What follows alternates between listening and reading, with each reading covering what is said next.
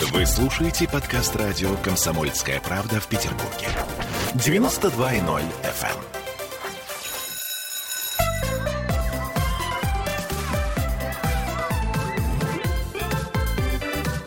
Родительский вопрос.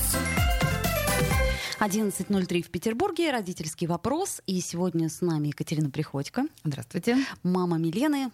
Девочки с предположительным диагнозом с пограничным, да, Я бы так сказала. Именно предположительным, mm-hmm. да. И сегодня мы решили обратиться к официальной медицине, и поэтому сегодня у нас в гостях Елена Юрьевна Заневская, врач-психиатр, детский психиатр. Ну, давайте начнем, собственно говоря, а, с так сказать, развеивания различных мифов. Ну, например, э, начнем с того... Да, нет, вообще давайте начнем с раннего возраста. Ну вот в каком возрасте становится заметным, что малыш может какие-то иметь нарушения развития? То есть вот можно ли определить это с пеленок? И бывает ли такое? Ну, кто-то говорит, что с 8 месяцев прямо. А кто-то говорит, что прямо с самого э, Да. раннего возраста, Да. когда там вот этот комплекс оживления и прочее, прочее. Поэтому давайте спросим у официальной медицины. Добрый день. На самом деле заметить э, нарушение в развитии ребенка можно в очень разное время. Все зависит от того, насколько серьезны эти нарушения. Чем они серьезнее, тем они раньше заметны.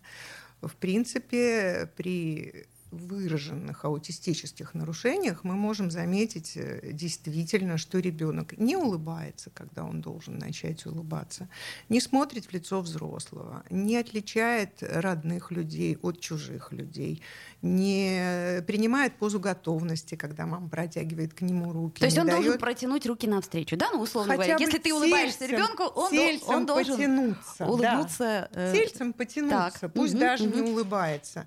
Вот если этого ничего нет, то да, можно насторожиться. Но дело в том, что это вполне может быть, потому что даже ребенок, у которого впоследствии мы найдем аутистическую симптоматику, он маму может выделять, и к маме он может быть вполне привязан. Вот. Кроме этого, мама ему очень нужна, поэтому он может, если даже не принимать такой вот яркой позы готовности, не давать комплекса оживления, он может ее не отталкивать, не бить, там, не пытаться дернуть за волосы. И мама, особенно если это молодая мама, если у нее первый ребенок или первый такой опыт, были совершенно вот здоровые дети и большой интервал, она может этого не заметить. Мгм. А, то есть по- по- получается, что э, если ты не имеешь опыта, э, так сказать, обычных детей, то, в общем-то, ты можешь и не обратить на такие Можно не заметить, мелочи конечно, внимания. безусловно, не с чем сравнивать.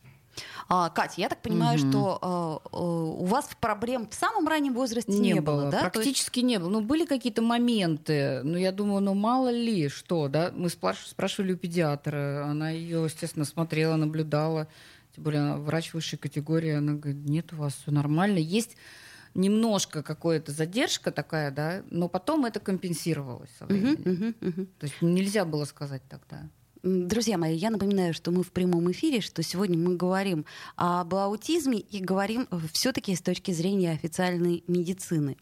И так э, не всегда это заметно в раннем возрасте, но тем не менее, если есть возможность, то обратите на такие вещи внимание, как комплекс оживления и прочее, прочее, чтобы ребенок имел, э, я так понимаю, зрительный Реакция кон- на звук еще, Ольга, а вот, что, а вот конечно. что реакция на звук? Вот. Ну, вот. Ребенок должен было. оборачиваться на голос мамы. То на есть это, голос это с самого раннего детства, то есть буквально Ну, со второго месяца. со второго конечно. месяца. Да. Да, у нас были Э, проблемы. Потому что очень часто родители считают маленьких детей, что у их детей нарушение слуха. К трем-четырем месяцам ребенок совершенно не реагирует на звуки, на голос мамы или дает парадоксально сильную, острую реакцию на бытовые шумы. Вот это тоже, в общем-то, такой флажок, на который стоит обратить внимание. То есть не обязательно это аутизм. Просто на это стоит обратить внимание. Да? Это я имею в виду, что вот те Во-первых, маркеры... это может быть такие, тугоухость. Ага. А, а, на любые отклонения. То есть, ну подождите, ну, если рядом с ребенком, условно говоря, падает э, стеклянная банка и раз- э, разбивается, он на это реагирует. Конечно. Это значит, что слух Но у него если у ребенка тугоухость четвертой степени, то нет. А, понятно. То есть э, звуки дифференцированы на голос. Конечно. А потом э, вот про э, звуки такие, как э, пылесос, э, фен. Вот я, например, очень часто слышу, что э, дети э, ну, с, с- с какими-то аутистическими спектрами, они не могут сушить голову, например. Или, на, Да, на- или да. наоборот, У нас там, бо- боится. боятся пылесоса, а Есть реагируют... абсолютно точно гиперакузия. Часто они реагируют на бытовые шумы очень резко. Плачем. А у меня просто уши закрывает. Да. А, то есть Но ре- она не боится, не убегает, а уши закрывает. Но у меня и сын, который с ДЦП, у меня тоже так же себя вел. То есть это, говорит, мам, мне очень резко было. Может, вам пылесос поменять? Поменяла. А э, каким-то образом это связано со слухом или нет? То есть я имею в виду, что, может быть, у э, детей с аутизмом как-то нарушен слух или нарушено восприятие? Восприятие, конечно. Слух сохранен. Восприятие нарушено. А они музыку хорошо очень слушают. Прям ее повторяют четко. Опять-таки, они хорошо слушают хорошую музыку. Да. А если я очень часто вижу это и слышу жалобы от мам своих пациентов, что Ага. они на музыкальных занятиях, где расстроен рояль, Не могут слушать. закрывают уши, убегают, прячутся. Да. То есть если ребенок закрывает уши, это тоже один из признаков того, что неплохо было бы обратиться к специалисту. А, теперь вопрос. Вот смотрите, а, когда у тебя маленький ребенок, ты посещаешь по сути дела, всех врачей, да, в год Но обязательно. не психиатра. Но не психиатра, конечно же. То есть всех врачей, начиная с э, э, педиатра, у кого-то неонатолог, там э, лор, э, офтальмолог, словом, все. Кто бы заметил и ортопед. отправил. Кто должен... Невролога Да, пропустили. невролог. Кто должен заметить эти нарушения? То есть, насколько я понимаю, э, э, дико извиняюсь, но в педиатрическом институте аутизм как факт тоже проходит. То есть я имею в виду, что э, люди осведомлены о том, что есть такой недуг. Я имею в виду специалистов узких. Естественно, абсолютно все проходят э, полуторамесячный цикл психиатрии с утра до вечера и потом сдают экзамен, конечно. То есть, по сути дела, педиатры тоже, э, в общем-то, в По курсе. сути дела, да. Мгм. Так все-таки, кто должен обратить внимание на то, что э, с ребенком что-то не так? Первым, конечно, педиатр. Вот.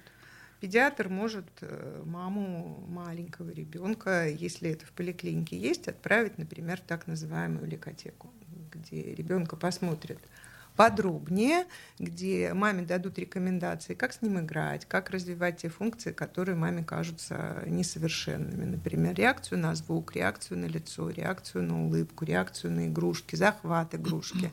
Вот. Ну, лекотеки, по-моему, в очень многих поликлиниках есть. В поликлинике сколько прием длится? Семь минут?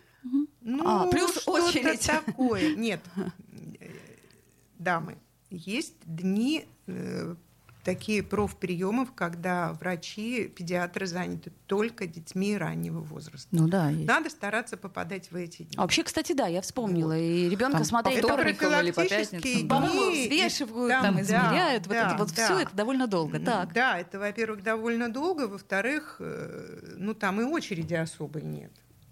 Ну, там только малыши ходят, Там да, в только этот малыши, день. да, малыши это такая публика, которая, может, Ну, вчера значит, собирался, не а все сегодня педиатры не спал и не пришел.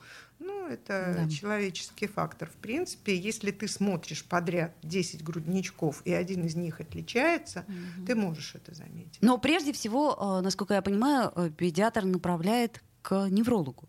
Конечно, Мгм. в этом возрасте, да. Ну вот невролог нам всегда говорил, что вроде, говорит, все на, ну, норм. Я не вижу, говорит, прям аутистических наклонностей. Вот. И Это- нам всегда оставляли надежду. И это получалось, мы теряли время. Катерина, но невролог и не обязан видеть аутистические наклонности. Все-таки невролог до года он э, должен смотреть двигательные функции ребенка Ну в да. первую очередь, его э, моторное развитие, ну, психомоторное развитие, гуление, лепет, опять-таки реакцию на голос мамы. Невролог может сказать, может заподозрить, может вытащить опросник Мгм. который поможет э, установить риски аутизма. Но официально поставить диагноз он не может. Нет, я Это понимаю, не в его компетенции и не в их классификации. Все-таки официально диагноз аутизма ставят только психиатры. А психиатр с какого возраста? Вот это, собственно, вопрос Да. краеугольный, потому что чаще всего говорят, что раньше трех лет даже не нужно подходить к психиатру. И там, ну, условно говоря, в диспансеры не записывают раньше трех лет. Да и родители пугаются. да. А вот об этом мы, да, еще поговорим отдельно, почему пугаются родители. На самом деле осмотр у психиатра – это решение родителей.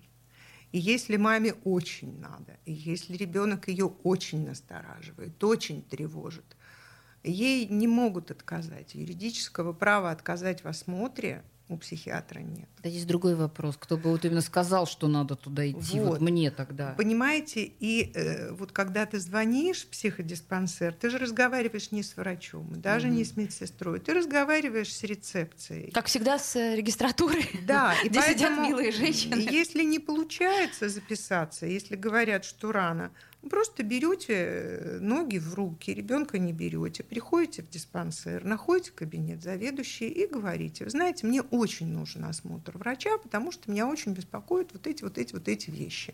Я не думаю, что вам откажут. Так, вот нам задают вопросы разные, э, ну вот к какому врачу вести в первую очередь, если есть опасения, это мы, в общем-то, ответили.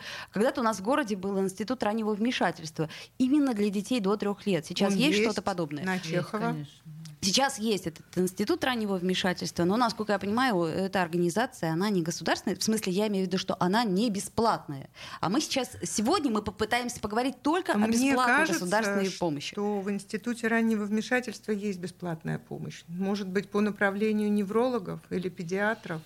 Нет, Нету? нет. Мы Раньше это была. А, так вот, нам пишет э, Надежда, что там проводили тестирование и был огромный бумажный тест. Но что касается теста, опять-таки, если у вас есть какие-то подозрения, то везде в интернете выложен, по-моему, тест из 10 вопросов. или Тесты придется проходить. 14 вопросов. Первый тест, который можно... Сделаем паузу, вернемся в эфир. Родительский вопрос. Вы слушаете подкаст радио «Комсомольская правда» в Петербурге. 92.0 FM.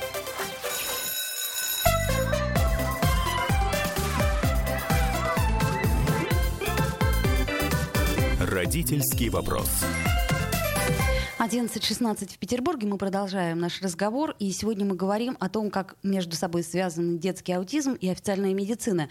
Мы просто много раз звали э, разных специалистов из разных фондов, и каждый раз у нас возникал вопрос, а где же официальная медицина? Та самая бесплатная медицина, которая позволит, э, во-первых, вовремя осуществить диагностику, поставить диагноз, и, во-вторых, просто, ну, я, конечно, извиняюсь, но не платить такие дикие деньги за реабилитацию. И кто направит? И кто туда Куда направит. нужно, да. И сегодня в нашей студии Екатерина Приходько, мама Милены, и э, Елена Юрьевна Заневская, детский психиатр. Я напомню, что мы в прямом эфире, что нам можно, в принципе, даже звонить по телефону 655-5005, ну и также писать в трансляции ВКонтакте, что вы, собственно говоря, и делаете. Я бы еще, знаете что, хотела, э, друзья мои, поговорить о разных мифах, которые вокруг аутизма очень э, часто существуют и, э, собственно, с которыми э, кто-то согласен, кто-то не согласен. Ну, очень часто говорят, например, что после прививки ребенок заразился аутизмом. Вот я серьезно, я прямо это видела на форуме этот вопрос. Вот что же делать? То есть насколько справедливо э, утверждение, что после прививки может что-то случиться? То есть что прививка на самом деле зло? Прививка, конечно, не зло. Есть смертельные инфекции. и Я абсолютно убеждена, что полиомиелит, дифтерия, толбняк, даже корь в какой-то степени – это инфекция опасна, и делать прививки от этих инфекций нужно. Вот. Имея в виду ситуацию в городе и в стране, э, прививку от туберкулеза, пожалуй, делать тоже нужно. Вот. Э, Что бывает опасно? Опасно бывает, когда нарушается график прививок и условия прививок. Ребенок перед прививкой должен быть минимум две недели, вот по моему опыту педиатрическому давнему, лучше месяц, совершенно здоров. Тогда очень велика вероятность, что прививка протечет бессимптомно и выработает тот самый иммунитет, которого мы от нее ждем. Ну, часто Если- очень родители как раз об этом и говорят, что в Петербурге очень трудно вот эти вот две недели выдержать ребенка, особенно в осенне-зимний период, э, без соплей, без всяких там э, красных э, горлов и прочих, прочих, прочих. Прививайтесь в августе Ну, то- и в сентябре.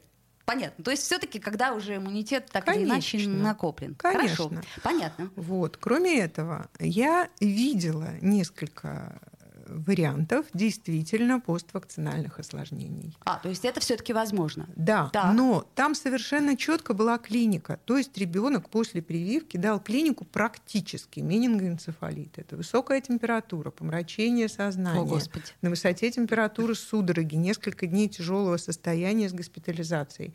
Вот в этих случаях мы можем говорить, что а потом откат. Вплоть до того, что ребенок один. У меня пациент несколько лет назад, он просто после прививки перестал ходить.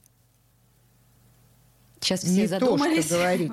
Но дело в том, что там совершенно четко прослеживалось нарушение, потому что он плохо отреагировал на первую вакцинацию, еще хуже на вторую, и, конечно, делать третью в этой ситуации, но я бы не стала. А там стали. Куда Вот. смотрели врачи? Тогда было понятно. вот куда смотрели врачи, Тогда да. было понятно. Мальчика этого в результате мы успешно реабилитировали, он учится. То есть, э, если была клиника вот такая острая, тогда можно списывать действительно нарушение у ребенка на прививку, Мгм, Понятно. на патологическую реакцию на вакцинацию. А в остальных случаях все-таки... Ну, обычно бывает как? Ребенку делают прививку последнюю, там, в год, например, последнюю, третью АКДС э, в год, и три, мам думает, так, а это он не гулит? А, это прививка. Вот это Мгм, притянуто за уши. Хорошо, а бывают ли такие случаи, что, например, ребенок э, начинал говорить? Ну вот, например, кстати, как, Как у нас, Да, да. вот как в случае Да. Милены. Но я не могу связать с прививками, Нет, это я, точно. я имею в виду, что а, навыки, Даже которые были накоплены, они расформировались.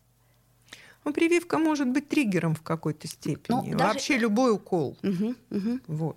Не- для некоторых детей это травматично. У меня вчера был ребенок, который полчаса кричал. Выяснилось, что утром э, у него взяли кровь.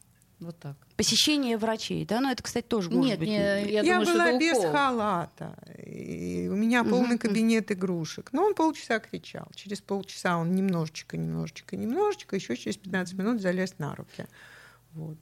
То есть А я, я имею в виду даже а, в данном случае, если мы отставим прививки, то а, просто э, может ли это сказать, э, можно ли сказать после этого, что а, это аутизм, если расформированы навыки? Вообще считается, что потеря любых навыков в любом возрасте до трех лет – это очень высокий риск. Да. Это риск именно Да, аутизма. Да. Аутистических расстройств. То есть, грубо говоря, если ребенок к этому моменту играл в сюжетную игру, а предположим, имел какие-то навыки самообслуживания, одевался там, раздевался, Да.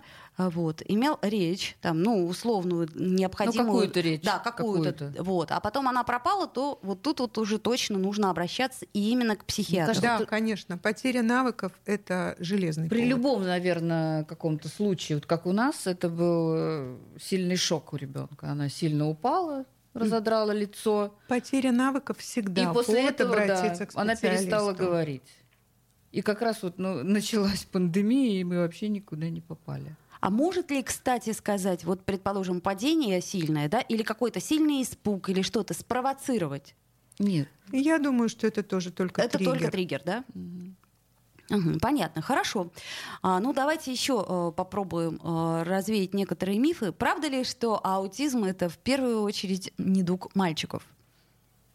Ну, мальчики страдают аутизмом в три раза чаще. Это доказано.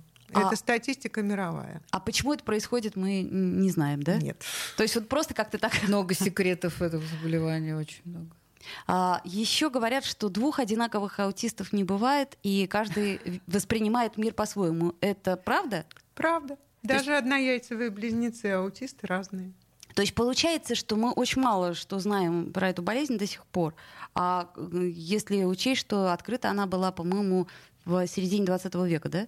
Ну, первые описания аутизма Каннером и Аспергером были сделаны, соответственно, в 1942-1938 году. Ух ты. То есть очень давно. Очень давно.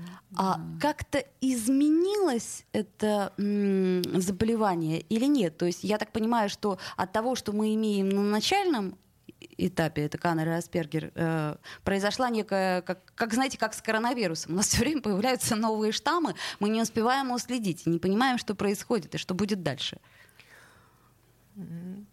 Каннер и Аспергер остались прежними. Просто добавились э, атипичный аутизм, синдром Геллера, синдром Ретта, другие расстройства со схожей симптоматикой. Вот. Они уже в десятую МКБ все были включены, а она была принята в ВОЗ в 90-м году. Ей 31 год. То есть МКБ это, году... это код? А, МКБ — это международная классификация болезней. Там есть раздел э, психических расстройств, и раздел МКБ-10, F84 включает вот все, что я перечислила. Это достаточно обширный перечень заболеваний с аутистической симптоматикой. Как родителям разобраться во всем? Вот, кстати, да. Во-первых, как родителям разобраться? Во-вторых, а, давайте теперь э, перейдем, собственно, к самому главному вопросу. Почему родители боятся обращаться в официальную ну, типа медицину. стыдно, наверное, Значит, э, да, это раз. И потом, ну, там, типа, поставят сразу на учет. И да, типа, да, да, все, да. жизнь перечеркнута. Да. Я от очень многих родителей слышала, что ни в коем случае только никогда это не обращайтесь. стереотипы очень страшные. А вот в чем, в чем э, страх и что, собственно говоря, такое происходит? -то? Ну, на этот вопрос я, конечно, могу ответить, потому что я знаю. Э, Учет отменен. Причем это произошло много лет назад. А, нас... то есть он все-таки был, то есть это не на пустом месте миф. Да, сейчас есть два вида наблюдения. Есть так называемое консультативное наблюдение. Что это значит? У мамы есть проблема, у мамы есть вопрос. Она э, приходит к психиатру, и психиатр спрашивает, карточку заводим? Вот мама может сказать нет и уйти. Ответы на вопросы она получит. А лечение? Не знаю. Я бы написала. Угу. Вот. А, вообще, если мама понимает, что у ребенка не сиюминутная проблема. Ну, то есть, например, он не сосет палец или не описался сегодня ночью первый раз. Угу. Вот. А, да, надо сказать, карточку заводим. Это так называемое консультативное наблюдение. Боятся. Конечно. Катя, карточка нужна для того, чтобы написать, что доктор видит. Потому что когда мама придет через три месяца, вытрясти это ну, из аналов да. памяти сложно. Откуда она узнает, Когда что было? Наблюдение угу. консультативное, э, маму не приглашают на приемы. Маме никто не звонит, у нее никто ничего не спрашивает. Угу. То есть ты получаешь помощь в том объеме, в котором тебе хочется, ты задаешь те вопросы, которые тебя тревожат, тебя в ответ не трогают. Вот это родители не знают. То есть это, э, подождите, происходит. это мы сейчас говорим до момента постановки диагноза. То есть ты просто можешь прийти и проконсультироваться. Нет, извините. Огромное количество диагнозов, которые ставит психиатр, подлежат только консультативному наблюдению. Э, так, Ясно. А, попытаемся То с есть этим есть разобраться. карточка, да. в которой записаны визиты мамы с ребенком и что доктор услышал от мамы и что он увидел. Угу. Понятно, но э, я вот знаю еще точно, э, что раньше диагноз не сообщали. У нас 20 секунд, да, до э, паузы, и я прошу наших слушателей, если есть какие-то вопросы, то вы их задавайте. Э, вот. А я напомню, что мы сегодня говорим о детском аутизме и официальной медицине, о том, как они соприкасаются, и что, в конце концов, уже делать родителям, и чего главное, что не надо бояться. Сделаем паузу, вернемся в эфир. Не даже бояться. Родительский вопрос. Вы слушаете подкаст радио «Комсомольская правда» в Петербурге. 92.0 FM.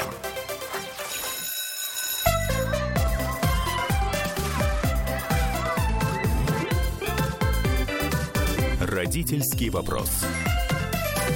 11.33 в Петербурге. Вновь возвращаемся в эфир. И напомню, что сегодня мы говорим о детском аутизме и официальной медицине. И сегодня у нас в гостях э, врач-психиатр Елена Заневская. Ну и моя, можно сказать, соведущая сейчас, Екатерина да. Приходько.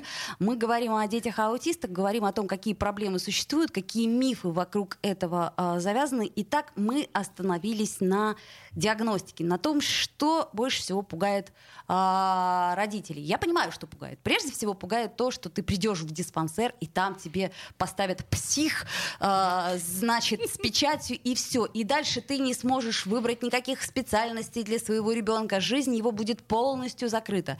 Так ли это, доктор? Не так ли это, госпожа ведущая? Не так ли это?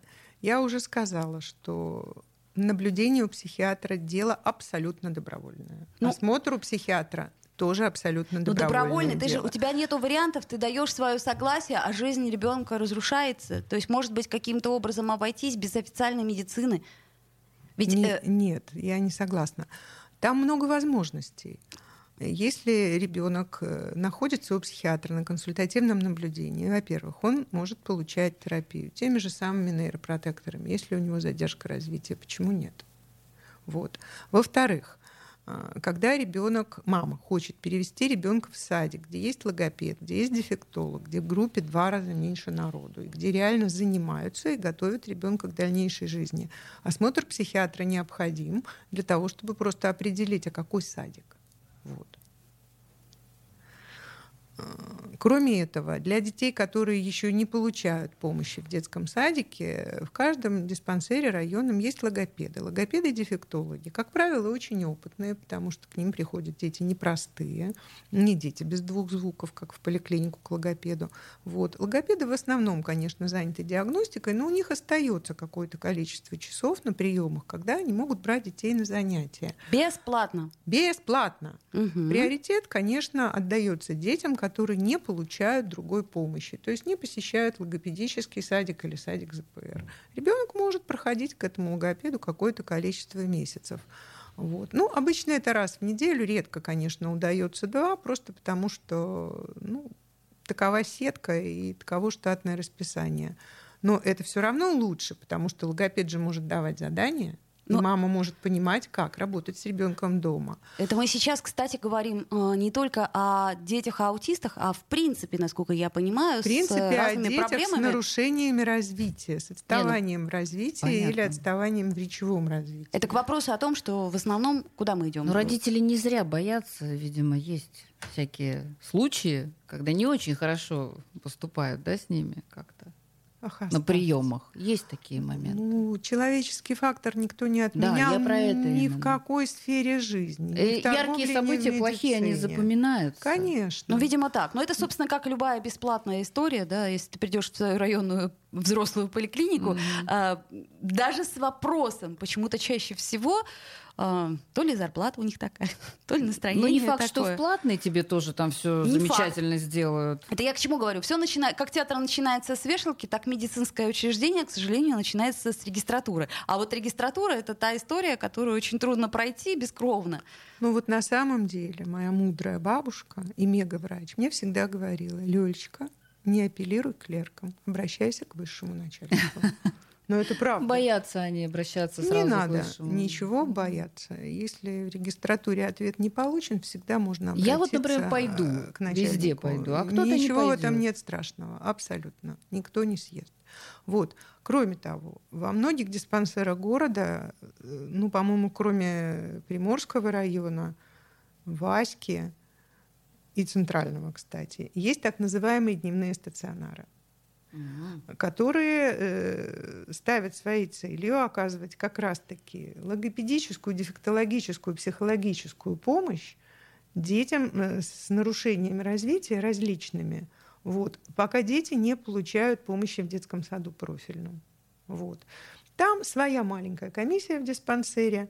Есть, конечно, какой-то период ожидания, потом мама может водить туда ребенка на занятия. Угу. Вот. Интересно очень. Опять-таки, это тоже все Это бесплатно. тоже совершенно да. бесплатно. Причем я знаю логопедов, дефектологов, которые работают в таких отделениях, и я знаю отзывы мам. Угу. Они занимаются реально очень хорошо. То есть там хорошие специалисты? Там хорошие специалисты. Там не может быть плохих специалистов, потому что там дети всегда были сложные. Понятно. То есть там люди работают именно вот по призванию. Да. Я так понимаю. И опыт, конечно. И опыт. Слушайте, Вот. я еще вот хотела э, задать, у нас просто не так много времени остается, несколько вопросов, э, которые э, задают очень часто родители на форумах. Ну вот, например, э, есть э, биоакустическая коррекция, БАК так называемый, есть э, томатис или томатис. э, Мгм. т- Какая разница? Вот, а, есть э, еще какие-то электрические воздействия. Насколько они помогают? Стоит или не стоит, стоит? или не стоит вот тратить это такие делать, да. безумные деньги И на время, это, и время. таскать Ну, ребенка. Что скажешь? Я всегда родителям говорю, что если вы м, устроили ребенку определенную образовательную дорожку, то Мгм. есть вот у вас есть э, доктор вас наблюдающий, есть садик, куда он ходит, Есть есть, занятия. дополнительный Мгм. логопед или дефектолог или сурдопедагог, ну кому кто нужен, и ребенок успешно занимается, и у вас после этого остались деньги, вы можете попробовать. Вот мне почему-то не хочется. Я не знаю, вот чисто интуитивно. Насчет биоакустической коррекции. Я Это мы была- сейчас про томатис говорили, да? Я так понимаю, да? Вот, э, Да, и Мгм, про так. томатис, и про бак. Насчет Мгм. биоакустической коррекции. Я была э, в ЕМе э, на таком трехдневном обучении. Вот. Мне показалось, что методика это абсолютно нормальная, рабочая, никаких глупостей там никто не говорит, бешеных чудес не обещает. Кроме этого, у меня есть обратная связь.